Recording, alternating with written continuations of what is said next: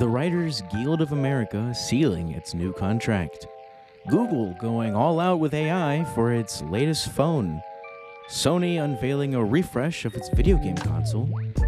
Nintendo preparing to shut down some online services. And an ambitious plan for Meta to boost its VR push. This and a whole lot more taking over the headlines of the past seven days. I'm Jason Greewa, and this is The Fresh Wire.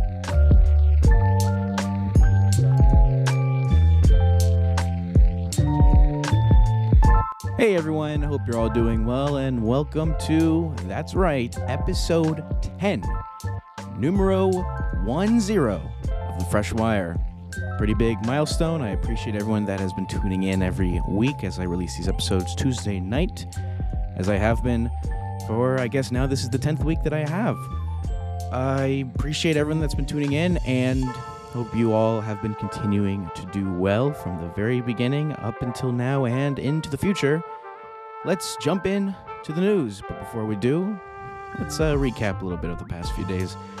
Something that I don't think I mentioned, I don't think I've mentioned once, is that I'm a big fan of WWE, a big fan of sports in general. I think every now and then I've mentioned that I have an interest. Like maybe I think one time I might have said, uh, "Go Miami Dolphins," and I, I I gotta say it in this podcast, the Dolphins, Miami Dolphins, they've been doing phenomenal, and it makes me very excited for the team as a whole this season.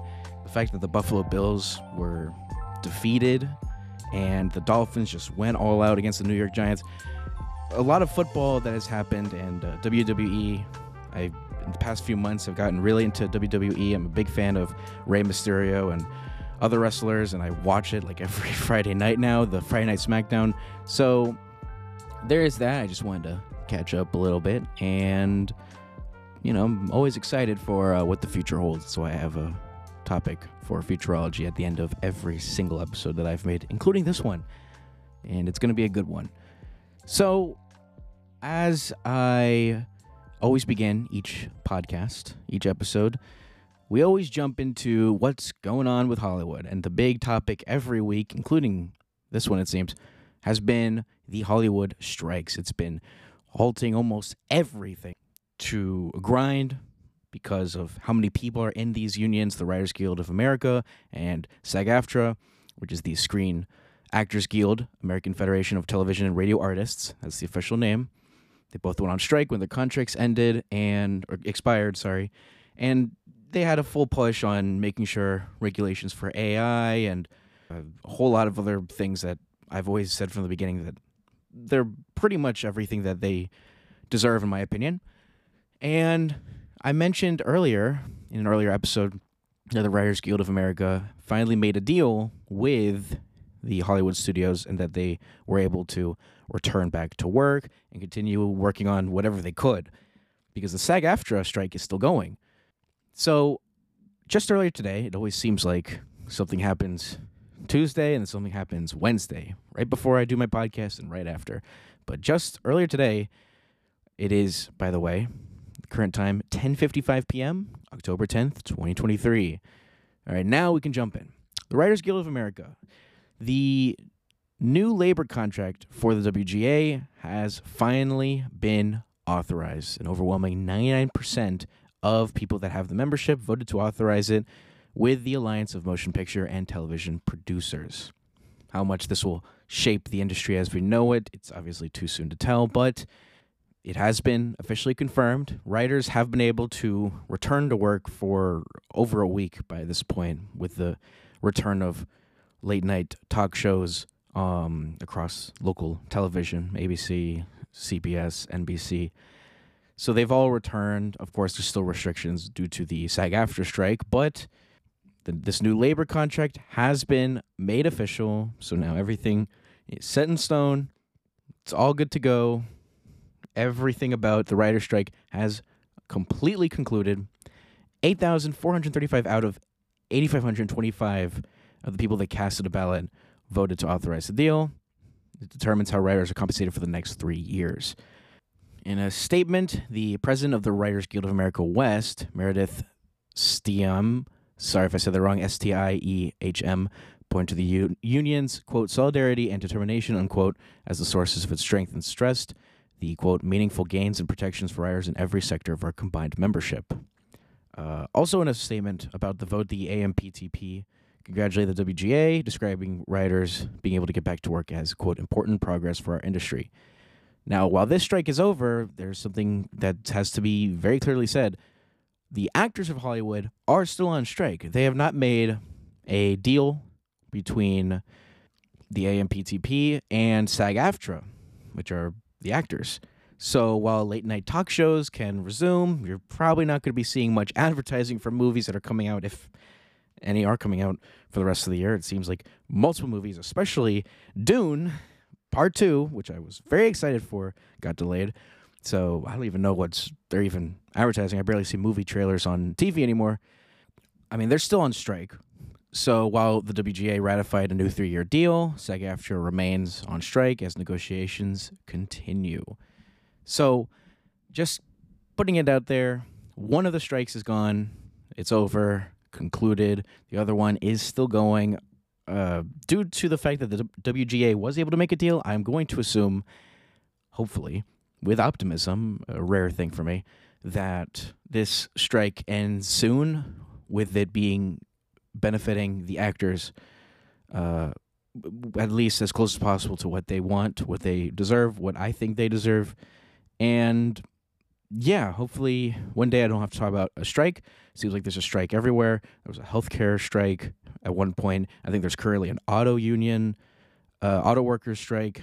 There's a Hollywood actor strike. A lot of strikes, a lot of union strikes, and I hope they all end well for the people that are actually on strike. That's my, I guess, hot take. Uh, what's also a hot take is, uh, my opinion being that I'm surprised that this is already announced this soon. An adaptation, a live action adaptation of hit video game Cyberpunk 2077 by CD Projekt Red has been announced. Cyberpunk 2077, a big, big game that was extremely hyped over. It had the fantastic Keanu Reeves as one of the main characters' roles, roles, and when it released, completely filled with controversy. If you were playing it on a good machine, like a new console or or a computer, it had bugs everywhere. If you played on an older console, it had crazy glitches with uh, visual visual bugs that were mainly because of how slow the consoles were with a game as ambitious as this. And it, after a few years, it kind of had uh, what's called a No Man's Sky turnaround. Uh, no Man's Sky being another game uh, released years ago that had uh, a lot of controversy and bugs and missing features that were promised. And then over the span of several years, they all were put in. It originally didn't have multiplayer, and it had multiplayer. It originally didn't have a lot of the functionality that it has now, and it's overall a very beloved game. Uh, same looks like it's going to be said for Cyberpunk 2077. I heard all the fixes, patches, and the DLC have costed them about 120 million dollars. Wow. Uh, but it's all been a pretty big success, and it's looking like a movie based on the game is on the way, according to a press release on the developer's website, CD Projekt Red. The creative team behind the game uh, will partner with Anonymous Content, which is a media company known for the TV series Mr. Robot, uh, very beloved, and True Detective, along with the film The Revenant and many other productions. Okay, so very high expectations. Revenant was fantastic. I've heard good things about True Detective, and Mr. Robot has won plenty of awards to prove its worth. It didn't specify whether this production would be a TV series or a movie, nor did it specify when it would come out or on what platforms. You know, a lot of very important details. Now, this isn't the first time Cyberpunk 2077 has reached the visual watching spectrum. Uh, Netflix released an anime tw- last year called Cyberpunk Edgerunners, which got uh, critical acclaim across the board and was immediately beloved. So, I mean, recent years, video game live action adaptation adaptations have been actually a pretty big success. You have Cyberpunk Edgerunners, you have The Last of Us show on uh, Max, as it's now called, The Witcher on Netflix, and you know, recently the Gran Turismo on uh, in the movie theaters, which I don't think many people saw. I, I have not heard.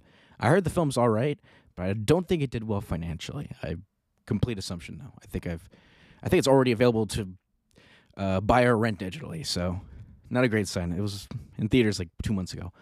Um, but yeah, so kind of a short, uh, pretty short Hollywood entertainment section. I understand that, but there is a whole lot of tech stuff that has happened, whether it's in video games or just general technology, and I have to get right into all of it because it is insane.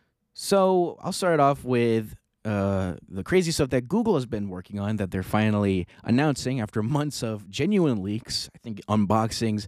The Google Pixel 8 has officially been confirmed, and it's looking like a pretty big deal because of one big key term. Two words, you know it, you love it, maybe you hate it. Artificial intelligence, AI.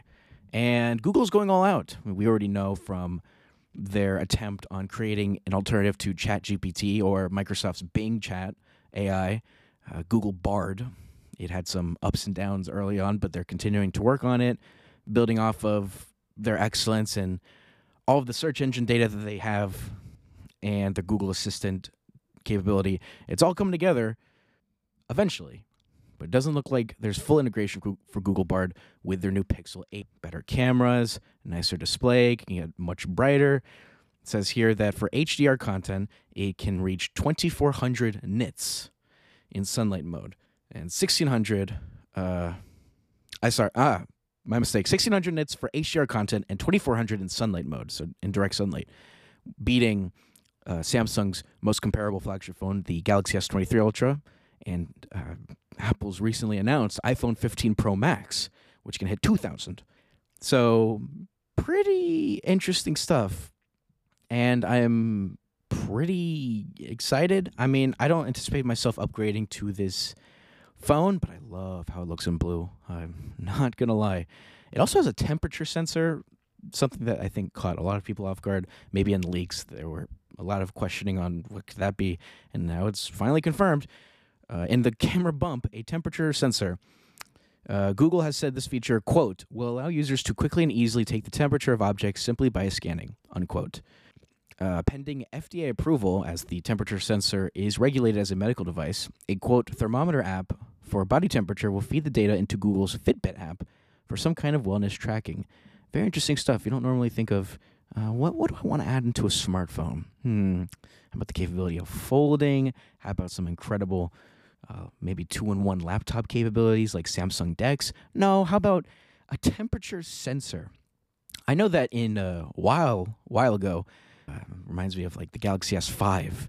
They had sensors that were built into the flash that allowed you to check your heart rate using just your finger or thumb, and that was pretty weird. that was some interesting stuff that did not catch on with the rise of smartwatches, as I own one now and have owned for a while. So that didn't catch on, but body temperature, I think that's something modern smartwatches can read as well, but I guess they're trying to be going, uh, getting out there. And it's a Pixel 8 Pro exclusive. It won't be on their normal flagship phone. I guess they're both flagship phones. I mean, they're their main phones. Google has a cheaper model. I think it's the Pixel 7a, which is based off of their last year model, but cheaper, a little more refined, and meant to be a great value option without it feeling like it's great value from Walmart. So it looks, from what I've seen, looks pretty good. It has a tiny bit of a chin on the bottom, so it doesn't feel as regal as maybe the iPhone 15 Pro does but it starts at a lower price. I mean, seven hundred dollars for the Pixel 8, a thousand for the 8 Pro.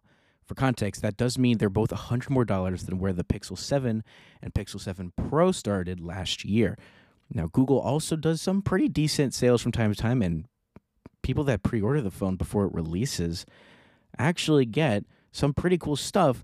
If you pre-order the 8, you get the free, uh, you get Pixel Buds Pro free, and if you pre-order the 8 Pro, you get the whole brand new, also announced Pixel Watch 2, which has a new Snapdragon processor, Snapdragon being the processor that powers a significant amount of smartphones that are released in the US and in other countries. Uh, speaking of the Pixel Watch 2, it is sort of an upgrade in terms of it being more efficient. It has a new system on a chip, very similar design to their original Pixel Watch that they also released last year.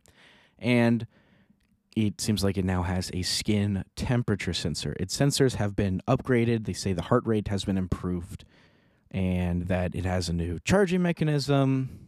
Still only one size for its display, but when it's something dark, like a black background, it does look pretty regal. I have the Samsung Galaxy Watch 4 that I got uh, with my phone that I used to have back in 2021, and it has been absolutely fantastic. Smartwatches really are something else.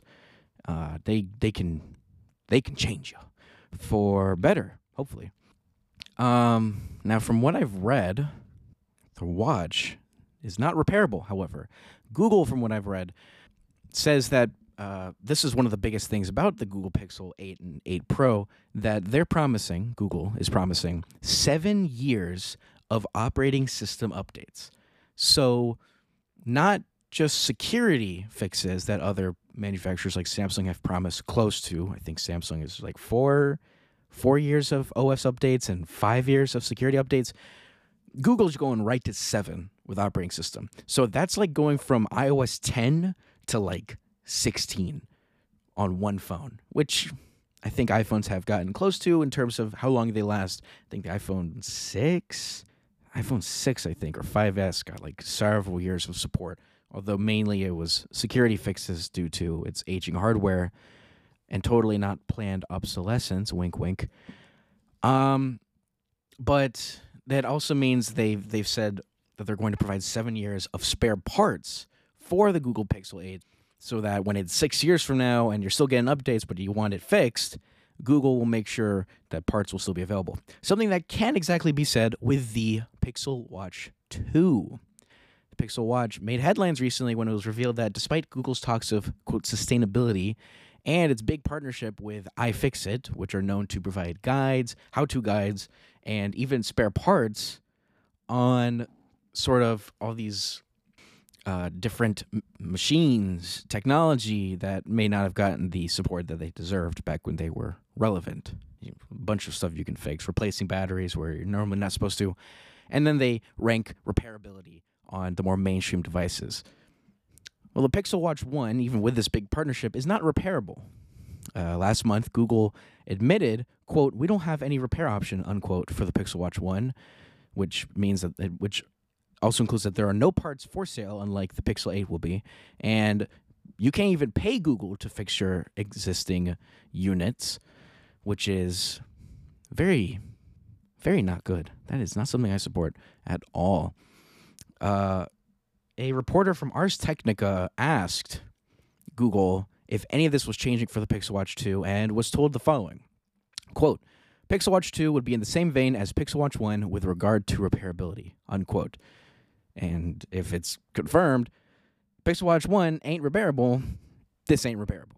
So, with regard to repairability, none. Pixel 8 and the Pixel Watch 2 um, will begin shipping October 12th. Uh, last little bit of big news for Android and Google users. Android 14, along with the release of the Pixel phones, Pixel 8, Android 14 is now available. If you own the Pixel 4a, 5, 6, 7, the Pixel tablet, or last year's recently announced, or uh, sorry, released, I think, uh, sorry, not last year, a few months ago, the Pixel Fold, you're getting Android 14. The biggest feature being a more customizable home screen, different lock screen uh, clock styles. You can customize the app shortcuts. Sounds like stuff my Galaxy phone can already do. Um, and also a new wallpaper picker that Android with the Pixel 8 has a new built-in text-to-image AI wallpaper maker, presumably a feature that lets the Android team adhere to Google's quote mandatory AI unquote company mandate. That's interesting. So redesigned battery charging indicator. uh, and phone as PC webcam features, which is pretty good. Uh, three and a half years too late to the COVID pandemic, but it I guess it was inevitable.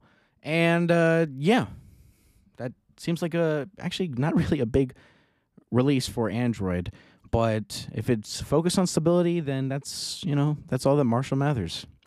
So that's the tech for Google's Pixel. There's plenty more to talk about. I'm just going to jump into a little bit of AI mishaps. You know what? You love it, probably. Uh, Facebook, uh, in the past few days, they unveiled AI generated stickers in its Facebook messaging app that it has garnered some attention to say the least. You know, with AI, you don't really want to interfere with copyright protected symbols or characters, or you don't want to get into some extreme controversy that looks like things that shouldn't be existing. And this article in Ars Technica has shown some pretty uh, eye opening examples. Uh, for example, Elmo with a knife, Mickey Mouse, you know, the sweet, lovable Disney character, uh, holding a gun, uh, Donald Trump crying, and Waluigi and Luigi, the famous Super Mario characters, holding a gun as well. Also, Mickey Mouse on a toilet. And because of how impressive AI is, they don't even look that bad. Like this one that I'm looking at has Mickey Mouse sitting on a toilet. I would love to know the prompts for these. I personally tried out some of these features, uh, trying to create some controversial stickers, and it says that they go against their uh, content guidelines. So, hey, I tried. These are just some impressive workarounds, I guess. So, oh man. Uh, by the way, this feature that allows you to create AI stickers is in Facebook's some of Facebook's messaging platforms, including Instagram and Messenger. I don't think it's in WhatsApp at this point. WhatsApp seems to be pretty split from uh, Meta in a lot of aspects, unlike Instagram and Messenger, where they're directly integrated to a massive social media platform. So one example showing Mickey Mouse rifle. You type in you type in a prompt that you want turned into a sticker, and it just creates them for you. It can create a few. It can create a few more. And I'm looking at prompts. Mickey Mouse rifle was what led to the gun. Maybe if you do gun, it won't work. Mickey Mouse knife looks pretty impressive. Uh, toilet, and then I guess uh, a very controversial one. Is someone put in child soldier, and uh, I'll just say it worked. It, it definitely worked. And one funny thing is that when you put these in, at least in Instagram, I've tried this. You put in a sticker, and it's going to show you the prompt. It won't just be random uh, without you know it's just going to be a sticker that looks like it was custom made. No it's going to show you the prompt. So if you put elmo knife and it's if you do elmo knife it'll be it'll show elmo knife. If you do uh, sonic I, I, I don't know if i can even say this uh, because i don't want to like have any sort of explicit word get put through but i guess i'll take a risk. Sonic bosom. Um works. I guess I'll just say that. A very weird, very very interesting terms that you could put in that has been able to work. I'm certain at this point Meta has been looking into fixing these. Uh, I, I, don't want to test it out myself. I don't want to get on a watch list, but uh, with the possibility of getting my social media accounts banned, that would not be fun. I don't, I don't think so. Um, I, I plan to stay on these a little longer.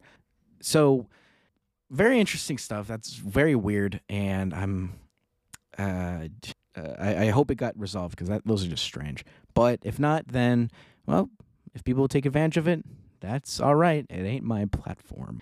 And what's also not my platform is Twitter slash X. Um, something controversial that Elon Musk said. Wow, that sounds like something that happens almost every day. Uh, genuinely, there's a lot of stuff I have to keep out because I think mentioning some things that he does would actually make this a an explicit podcast. So I have to very be very cautious uh, he has now stripped headlines out of news links. Quote, it's something Elon wants, unquote. So now, if you link an article and on the Musk led platform, uh, now it's going to display the images and the main image from an article without its headline. So, one comparison I'm looking at is that if you used to link it before, it would show an image and then the headline with the uh, website's link built in. It was pretty comfortable and it made you well aware of what you're looking at. Now it's image dedicated. You'll have a link, the website's the website link, the URL without any added stuff to it. So for example, arstechnica.com. That's going to be in the bottom left and that's just going to be the headline. Uh, not the headline, the opposite. It's just going to be the image. So not great. Definitely a controversial change as many of the changes have been. And I mean, I could talk about this all day. It would become the Twitter slash X uh, hate podcast. I mean, I, I try not to hate it. It's very essential even now. And Threads has not been as successful as many hoped for. well, I mean, did we hope for a meta platform to succeed? I have no idea. I was hoping for a proper alternative to Twitter slash X that had millions and millions and millions of people onto it, hundreds of millions preferably. Mastodon and Bluesky are great, genuinely, but not everyone's on them. And Threads was an attempt that so far has not succeeded entirely. So, yeah, another controversy with uh, Elon Musk.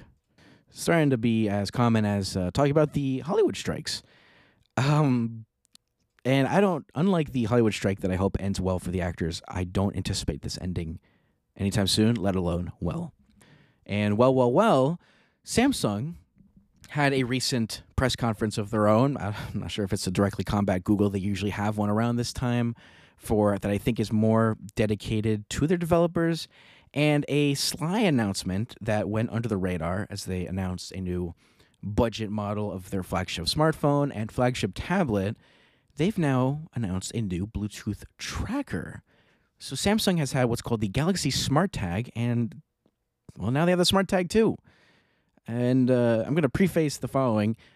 You can only get the full features out of this if you have a, at least recent, Samsung Galaxy smartphone with a Samsung account because of its more uh, deeper integration with Samsung's tracking uh, platform, which Smart Things Find. It's not Find My by Apple. It's not Google's either, even though they are planning to launch a full on Android wide tracker ecosystem in the near future. Last I heard, it was Apple that was lagging behind, and Google did not want to go all in without Apple having some sort of integration uh, day one, from what I remember reading. But the SmartTag 2 is pretty impressive.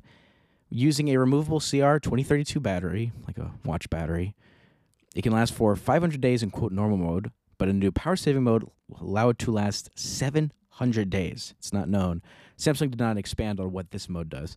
And it is water and dust resistant. And it also has ultra wideband support, allowing for a compass like finding mode. The ultra wideband, however, is only supported on Samsung phones. I know modern iPhones and even some Android phones, besides Samsung's, have this technology, but this is a Galaxy exclusive, unfortunately. It also has an improved design, in my opinion, that uh, that you can have uh, you can attach the smart tag to something using a clip or a key ring, and yeah, it looks like it can be more properly connected to like maybe your pair of keys or something. Pretty cool stuff. I do plan to buy one. I have smart tag plus models personally, and they've been overall fantastic but their battery performance has been a little lackluster, so I'm glad they'll now be able to last 700 days. Apparently, that's more than the AirTag by Apple. Cool stuff. Really cool stuff. And uh, what's not cool is what's going on with Disney's Loki. I have yet to see the first episode. I do plan to as soon as well. I've just been very busy personally. But Loki, which I watched season one of and loved almost every minute of, well, season two launched, uh, premiered last week, the first episode, but a poster involving it has received some pretty harsh backlash, and for good reason. The background of the poster, which has Loki and characters surrounding his head, it, it, it's a typical Loki, a typical movie, really movie theater poster, but it's for a Disney Plus show.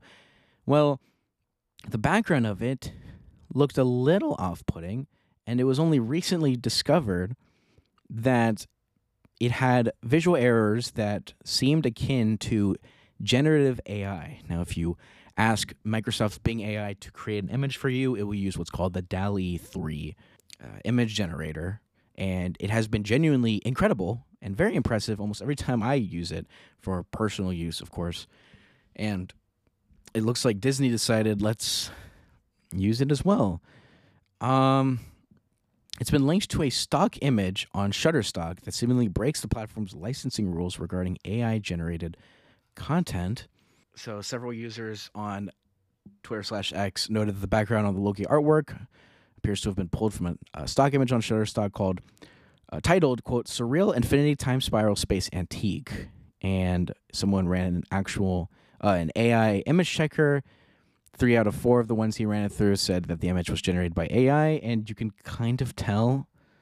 Um, Shutterstock does not label it as AI generated, but because of the visual errors, it's pretty clear that it has been, and it's uh, yeah, pretty, pretty clear. You know, the AI.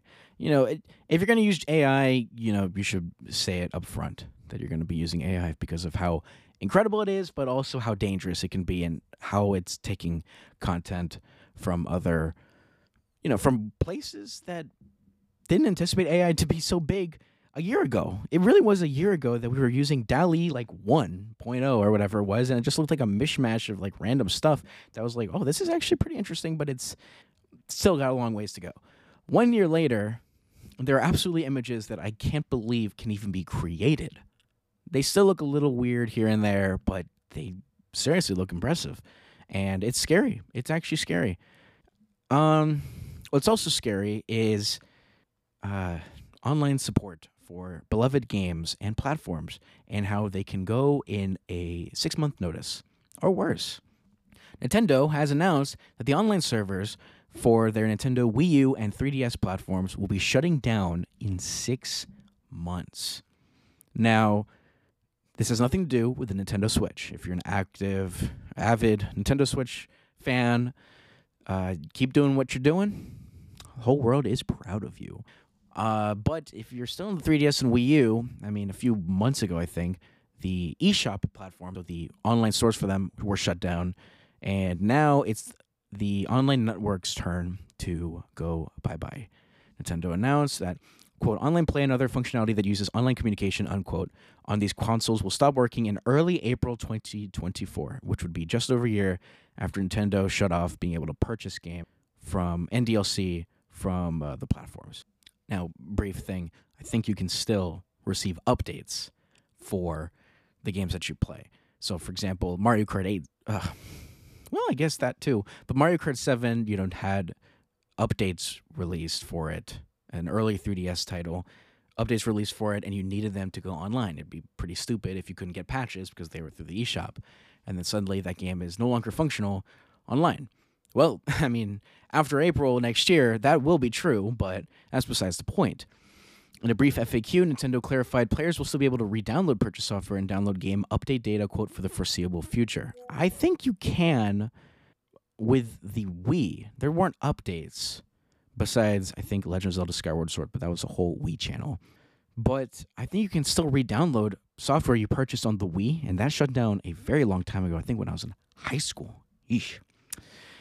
Uh, and that players will also still be able to transfer Pokemon off a 3DS using the Pokemon Bank system after the planned shutdown. So while almost all online services will be shut down, Miiverse shut down a long time ago, and this will be it. This will be the final straw. I think this also means Spot Pass shut down.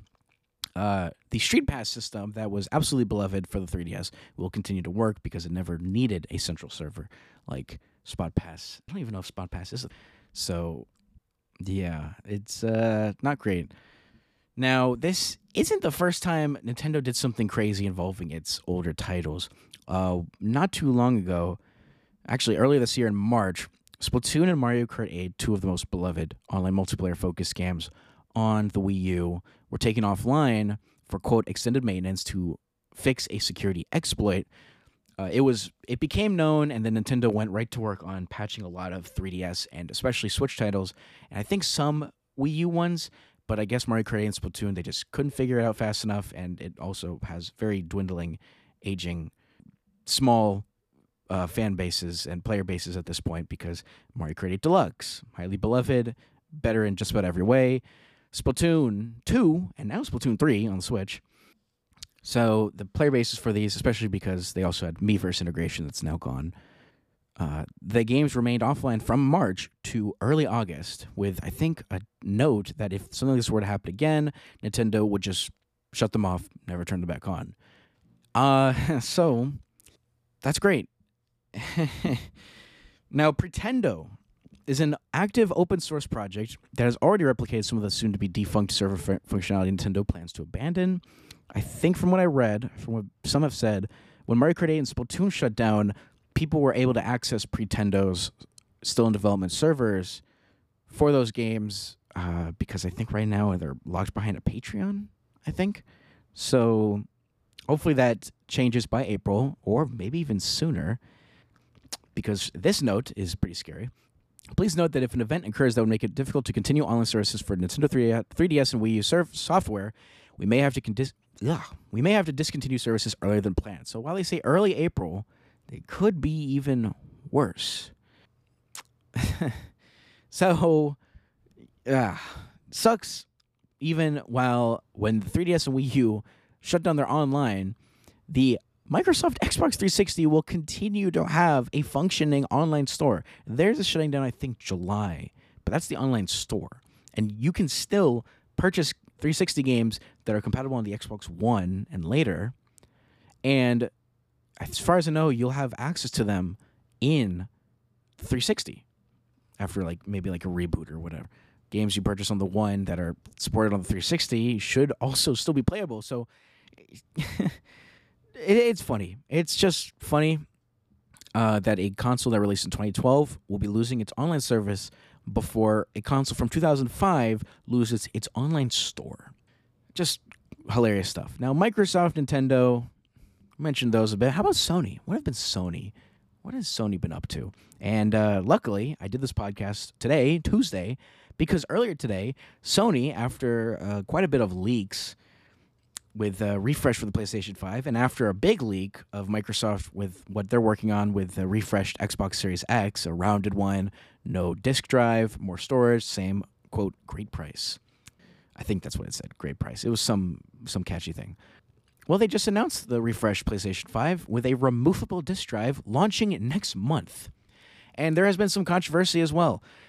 So the new PS5 that's launching is uh, lighter, a little smaller, has a more interesting look, as if the PlayStation 5 already wasn't an interesting look. I love the look. I have a PlayStation 5. It's but it has a big change. If you bought the digital edition of the PlayStation 5 before this, it was a digital edition PS5 forever. There was no way to change it. If you wanted the disc drive, you had to know upfront and pay 100 more dollars. The digital edition was 400, PS5 500 US dollars. That is changing in both ways. The PlayStation 5 with disc drive will continue to be available for $500 and with all the stylish improvements that bring upon it, subjective improvements, while the PlayStation 5 Digital Edition will now have an optional ability where you can later purchase a external a disk drive that you can purchase for the digital edition now. So you can make it into a normal one later down the ro- uh, later down the road it'll be sold for 80 bucks but that's interesting the ps5 digital edition being 400 i'll just buy the disk drive for 80 oh the PlayStation 5 Digital Edition now starts at $449.99. So a whopping $50 jump, bringing it further away from Microsoft's competing Xbox Series S. And now it's back to not making sense if you just want a PlayStation 5 with disk drive, just get that. But now with the digital edition, if years from now you have a bunch of digital games, but you want to get into those, you know, the used game market, maybe, you know, PlayStation 6 is out, but you want to like jump back into it, pay 80 bucks and you got a disk drive that you can just swap right in. One other thing that's also gone is the stand. It will have a horizontal stand, but one thing about the original PS5 was that it could also be used vertically for people that, you know, use their consoles vertically or had them vertically. That was an option. Now it will exclusively come with a horizontal stand, and if you want a vertical one, it will cost $30. Now, one benefit is that it comes with more storage. The original PS5 had 825 gigabytes of storage. Normally, uh, one terabyte would be a little over a thousand gigabytes, but formatted so that you know usually it's formatted and ways that have like system files and whatnot. So now instead of that whole weird kablooey where it really had somewhere in the 600s of gigabytes, much less in the Xbox Series X, now it has one terabyte, so it will probably be closer to the 825 that PlayStation Sony originally announced. So there's that. It's gonna start. It's gonna be released in November at select retailers, and according to a statement on the blog post, once inventory of the current PS5 model has sold out, the new PS5 will become the only model available. So it looks like for a time there will probably be both available, and you're absolutely going to see people maybe even Black Friday, go for a new go for the old digital edition PS5, knowing that maybe if they're going to stick with digital forever, you know, they could save 50 bucks over the new model that's going to come around. I don't think they explain at all why it costs more. I mean, good excuse is probably inflation, the economy, even though that's affecting worldwide, and the uh, rising production costs or shortages that have ceased in some areas that were really bad when the PS5 came out. So now they just cost more. So now the Xbox Series S, which is starting to be found for around $250, just got less competition. Uh, and this is all on the wheels of Nintendo still releasing their $300 Switch normal model, $350 Switch OLED model, uh, with very, very, very rare sales uh, but with massive rumors that a Nintendo Switch 2 could be on the way as soon as the second half of 2024. I'm excited for that. I'm not excited for this. I will gladly stick with my PlayStation 5. It's probably going to be also a little more power efficient, this new model. They usually are. And I mean, and it also looks all right. Doesn't look any worse. Oh, I guess one other thing is that the ports on the front did change a little bit. I don't think they show the back, but on the front, the normal PlayStation 5 had a USB Type A port and a USB Type C port. Type C is a newer USB port. Type A is the one we've had for well over, I guess, 20 years now. Jeez. Well, now they're both USB Type C ports, which is good. That's, you know, a newer standard that supports everything the old port had. And, you know, that's good. That's like one of the few good changes. Still, I don't see why the digital edition has to cost 50 more dollars. But the normal one's still 500 but now this is, I think, the most expensive a base PlayStation has been since the PlayStation 3. The PS4 started at $400 and never got higher than that, I think, except for special editions or ones with more storage. Like when the PS4 Pro released back in 2016, that was $400. The slim model that was that was introduced right around then was a lower price. Now this is, hey, here's uh, the same exact thing but a little more efficient, but costing more if you want the digital one. That's very rare, and I worry that that will become the new norm. I genuinely don't want that to happen. Sticking with games, Activision Blizzard.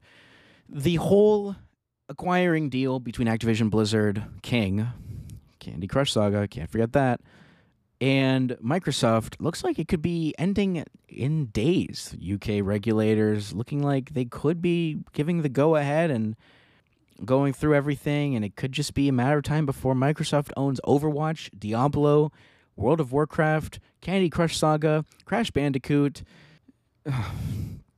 if they don't make a Super Smash Bros. equivalent out of all of these highly, highly, highly beloved characters, that is a massively missed opportunity. They recently said, as Modern Warfare 3 and Diablo 4 have been released or will be releasing soon, a big question was, are they coming to Xbox Game Pass? And they said, they will not yet. It they won't be part of Xbox Game Pass in 2023, which, by the way, if you don't know, is a monthly subscription where if you own an Xbox, a computer, or even just your phone, you can play hundreds of games over the cloud or download it locally if you have a computer or a newer Xbox console. Diablo 4 and Modern Warfare 3 are very highly anticipated, highly recognized games. Diablo 4 already released, Modern Warfare 3 releasing in days and they won't be part of it this year. But they hinted that older games for Activision Blizzard, so maybe I don't know, uh, some other games that I guess they have lying around, maybe a Crash Bandicoot game or other highly beloved titles, could be coming to Game Pass sometime in 2024. Uh, so that could be, you know, existing Call of Duty games before the upcoming Modern Warfare 3, maybe Modern Warfare 2, maybe the Black Ops games, if they all suddenly pop up on Xbox Game Pass, that could be a huge deal in in of itself. People love playing the older Call of Duty, Black Ops 2, and the original Modern Warfare games with backwards compatibility. They could easily become playable on Xbox again. Uh, part of a subscription, they're playable, I think, right now. And in July, Microsoft went out of its way to fix classic Xbox 360 Call of Duty titles just ha- just ahead of the original deadline for the deal between Activision Blizzard and Microsoft.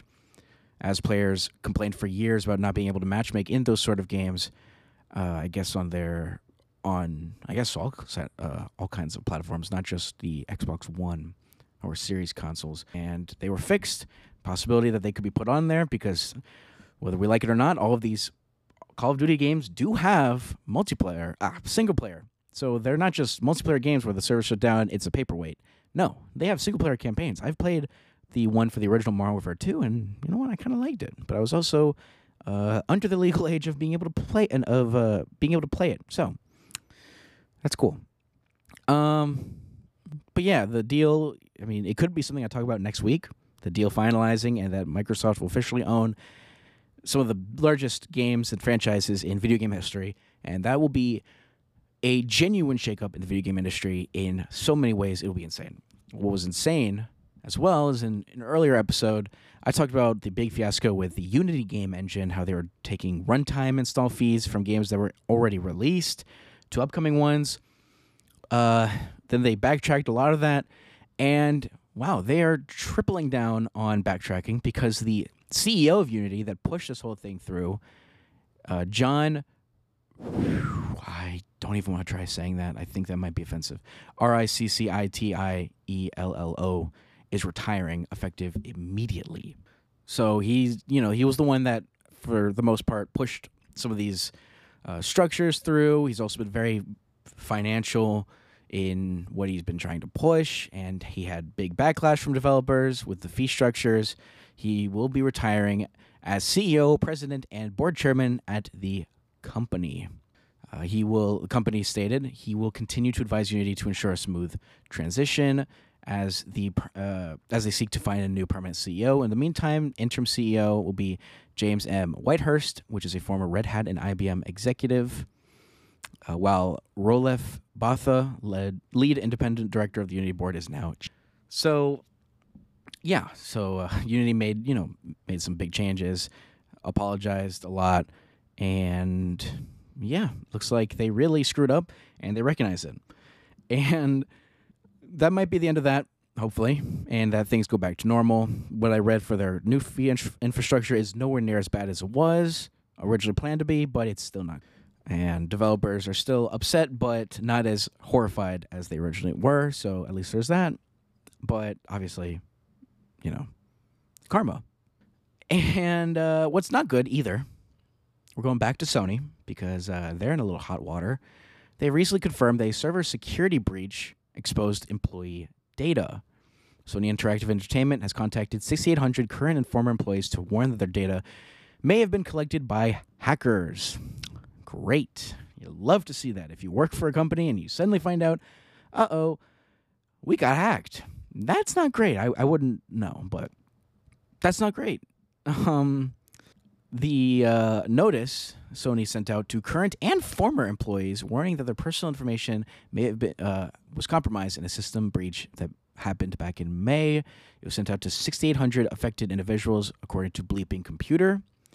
Publication received confirmation that another breach occurred just last month. Ransomware group claimed responsibility and it occurred via a vulnerability in the file sending MOVEit transfer platform that Sony Interactive Entertainment was using. Uh, the creator of the MOVEit transfer progress software told its clients, including Sony, about the vulnerability at the end of May, according to the letter Sony sent. And the warning afterward, they discovered the breach occurred three days prior that hackers were able to download data off the server. An investigation was launched as a second breach led to hackers acquiring over three gigabytes of data that might not sound a lot to tech enthusiasts, but trust me, you know, compressed databases, as someone that works in websites, that can be very bad. Sony investigating the incident and has taken the server down. The hackers responsible have leaked files that included data from a SonarQube platform, certificates, and a license generator, along with Creators Cloud and more. Sony has said that the latest incident had, quote, no adverse impact on Sony's operations. So it kind of scared me a little bit. You know, uh, back in 2011, I think, the early 2010s, Sony had a massive, massive problem that that forced their PS3 online service to shut down for nearly a month. They had a big welcome back uh, package for gamers that were affected and everything like that. Luckily, that was when the service was free, uh, and it was 12 years ago or so, over 12 years, I think. So it was you know nowhere near as impactful as it would be now, where there's kind of no way around no way around it if you play any PlayStation console nowadays, PS4, PS5, even the Vita. So be a lot worse if that happened now. I hope it never does. Uh, what I also hope I, I what I also don't plan to ever play, maybe I will. I I have no idea. Roblox, as it's now available on PlayStation, recently releasing on the MetaQuest VR headsets, including the Quest 2, Quest Pro, and the upcoming, actually, I think it just released, the Quest 3. I've not made a decision on whether or not I'll purchase that, by the way. We'll be talking a little about VR later. Uh, Roblox was announced for PS4 and PS5 last month, and it has now officially been released earlier today.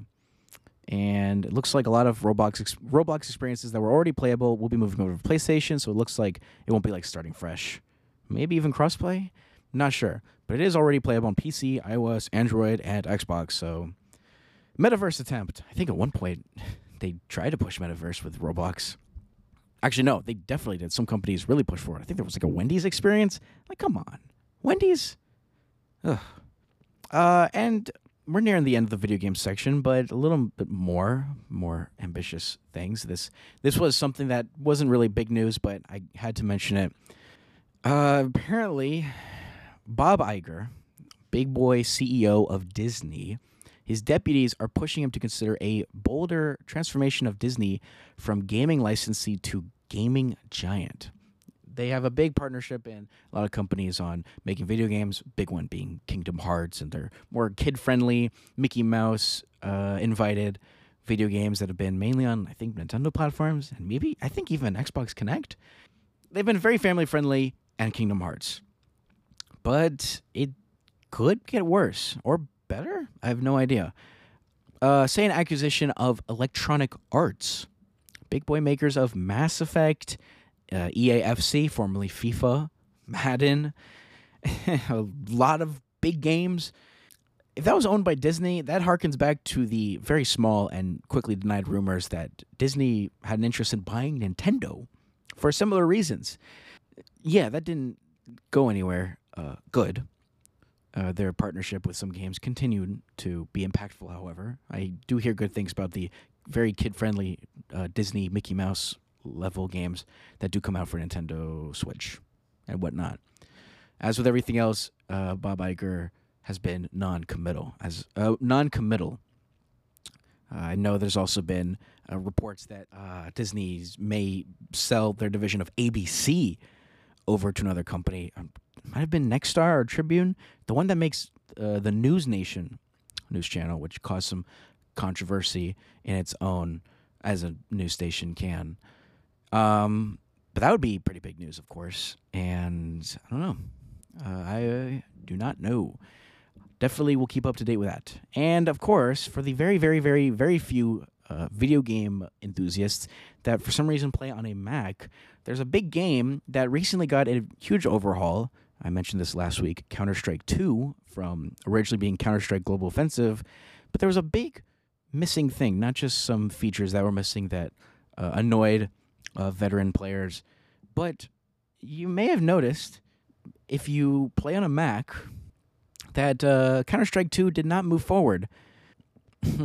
Uh, in a statement by Steam support, they said Counter Strike 2 is, represents the largest technical leap in CS history. As technology advances, we have made the difficult decision to discontinue support for older hardware, including DirectX 9 and 32-bit operating system. So if you have a, if you use a 32-bit operating system for Windows 10, for example, or Linux, or Ubuntu, for example, uh, CS2 is not supported. And because this replaces Counter Strike Global Offensive, that does mean no more Counter Strike until you upgrade your computer. Um, However, they also say we will no longer support Mac OS. Combined, these represented less than 1% of active CSGO players. Moving forward, Counter Strike 2 will exclusively support 64 bit Windows and Linux. Linux, however you say it, which includes Ubuntu, a more well known distro uh, operating system. So, in the meantime, if you can't launch it with your current hardware, there is a legacy version of CSGO available uh, that will end support New Year's 2024. They said uh, a little bit of an FAQ was attached that if you bought what's called a Prime status upgrade, because I think Counter Strike Global Offensive became free to play at some point. Counter Strike 2 is also free to play. And if you bought that, uh, and you'll actually be able to get a refund if your purchase was made before the announcement of Counter Strike 2's limited test back in March and the launch of Counter Strike 2 about two weeks ago.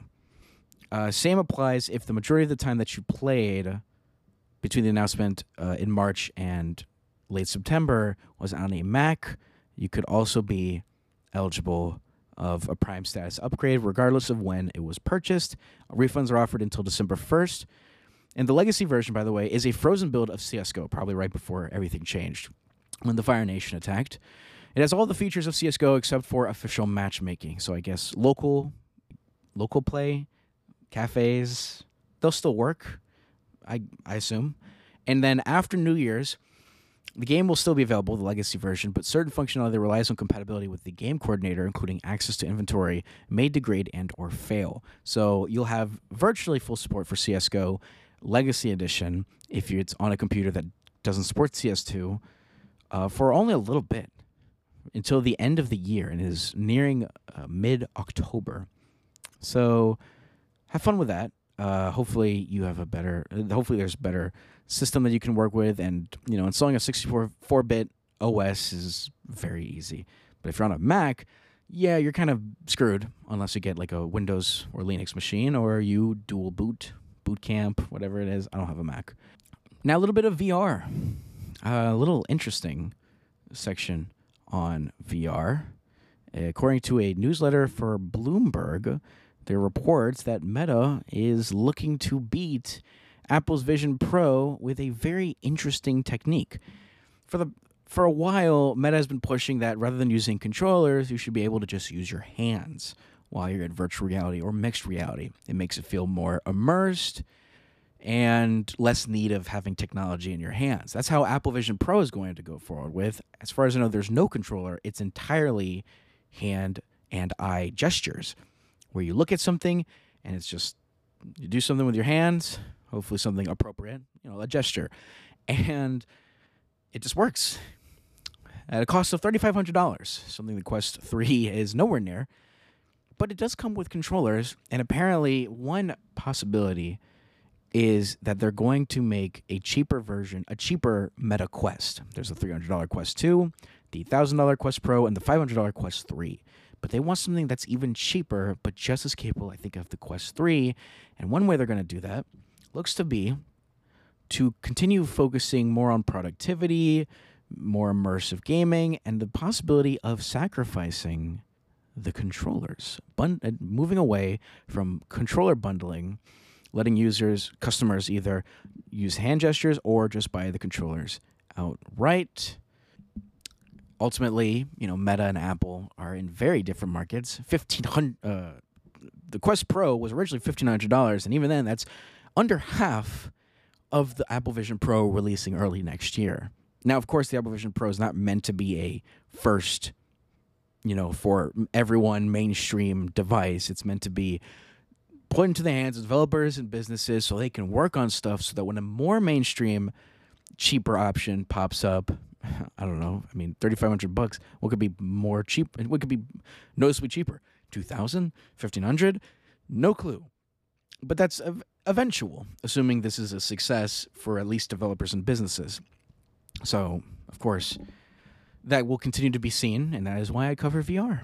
It's always growing. It seems like it grows constantly, even if we don't always see it. When something new big comes through, it's big news. And that'll be it for the VR section. Now, a little bit on futurology, a end of podcast episode subject that I go into that explores the future that will make us hopefully better people, or maybe just shows an insight into things that we should be fixing, working on, uh, or it'll end the human race. No big deal. So, two things, and neither of them, luckily, should worry anyone yet. First, uh, an article by Inceptive Mind I found where it shows off a robotic gripper that is very lightweight, uh, made of 130 grams of material, being able to grip items weighing over 100 kilograms. It was uh, the research team came up with an innovative way to increase loading capacity of the soft robot gripper. Instead of developing new materials, they applied a new weaving technique inspired by textiles uh, involves tightly intertwining individual threads to create a strong fabric that can support heavy objects. It's been used for centuries.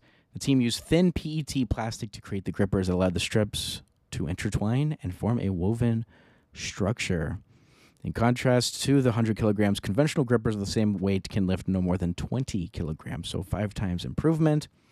The gripper can also be made of various materials, materials such as rubber and compounds that possess elasticity, allowing the team to customize and utilize grippers suitable for industrial or logistics sites that require strong gripping performance or various environments that need to withstand extreme conditions. Now, the team that made it, of course, uh, Dr. Song Kahye. K A H Y E, of the Intelligent Robotics Research Center at the Korea Advanced Institute of Science and Technology, KIST, collaborated with Professor Lee Dae Young of the Department of Aerospace Engineering at the Korea Advanced Institute of Science and Technology. Pretty interesting stuff. Uh, it could improve logistics, hopefully in a way that doesn't uh, negatively impact people. You know, I'm not a huge fan of if robots take over. Uh, you know, I like AI. I like its capability. I don't like a lot of its behind the scenes processing, and I don't like that the possibility that it could just take over. And this, you know, helps and doesn't help. Not good stuff, but also good stuff. Very confusing, controversial, and everything in between. But what's not as controversial is Project Kuiper, Kuiper, Kuiper, K U I P E R, by Amazon, as they, October 6th, made first contact with prototype satellites. An Atlas V rocket from the United Launch Alliance lifted off and it carried two prototype satellites for Amazon's Project Kuiper. Their low Earth, Earth, low Earth orbit (LEO) satellite broadband initiative, something similar to uh, Starlink by SpaceX by Elon Musk. They were deployed 500 kilometers or 311 miles above Earth, launching the Protoflight mission. Good stuff. They confirmed first contact and it's the first contact is one of several key steps in the protoflight mission, allowing them to begin downlinking satellite uh, health data and establish more regular communications with the satellites.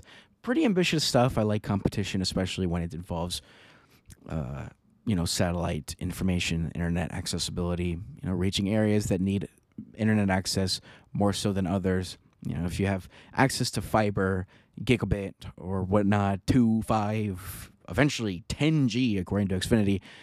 Well, this is like not really meant for you. Again, people that are in rural areas that don't have great internet access, maybe satellite already, and this will be overall a big benefit.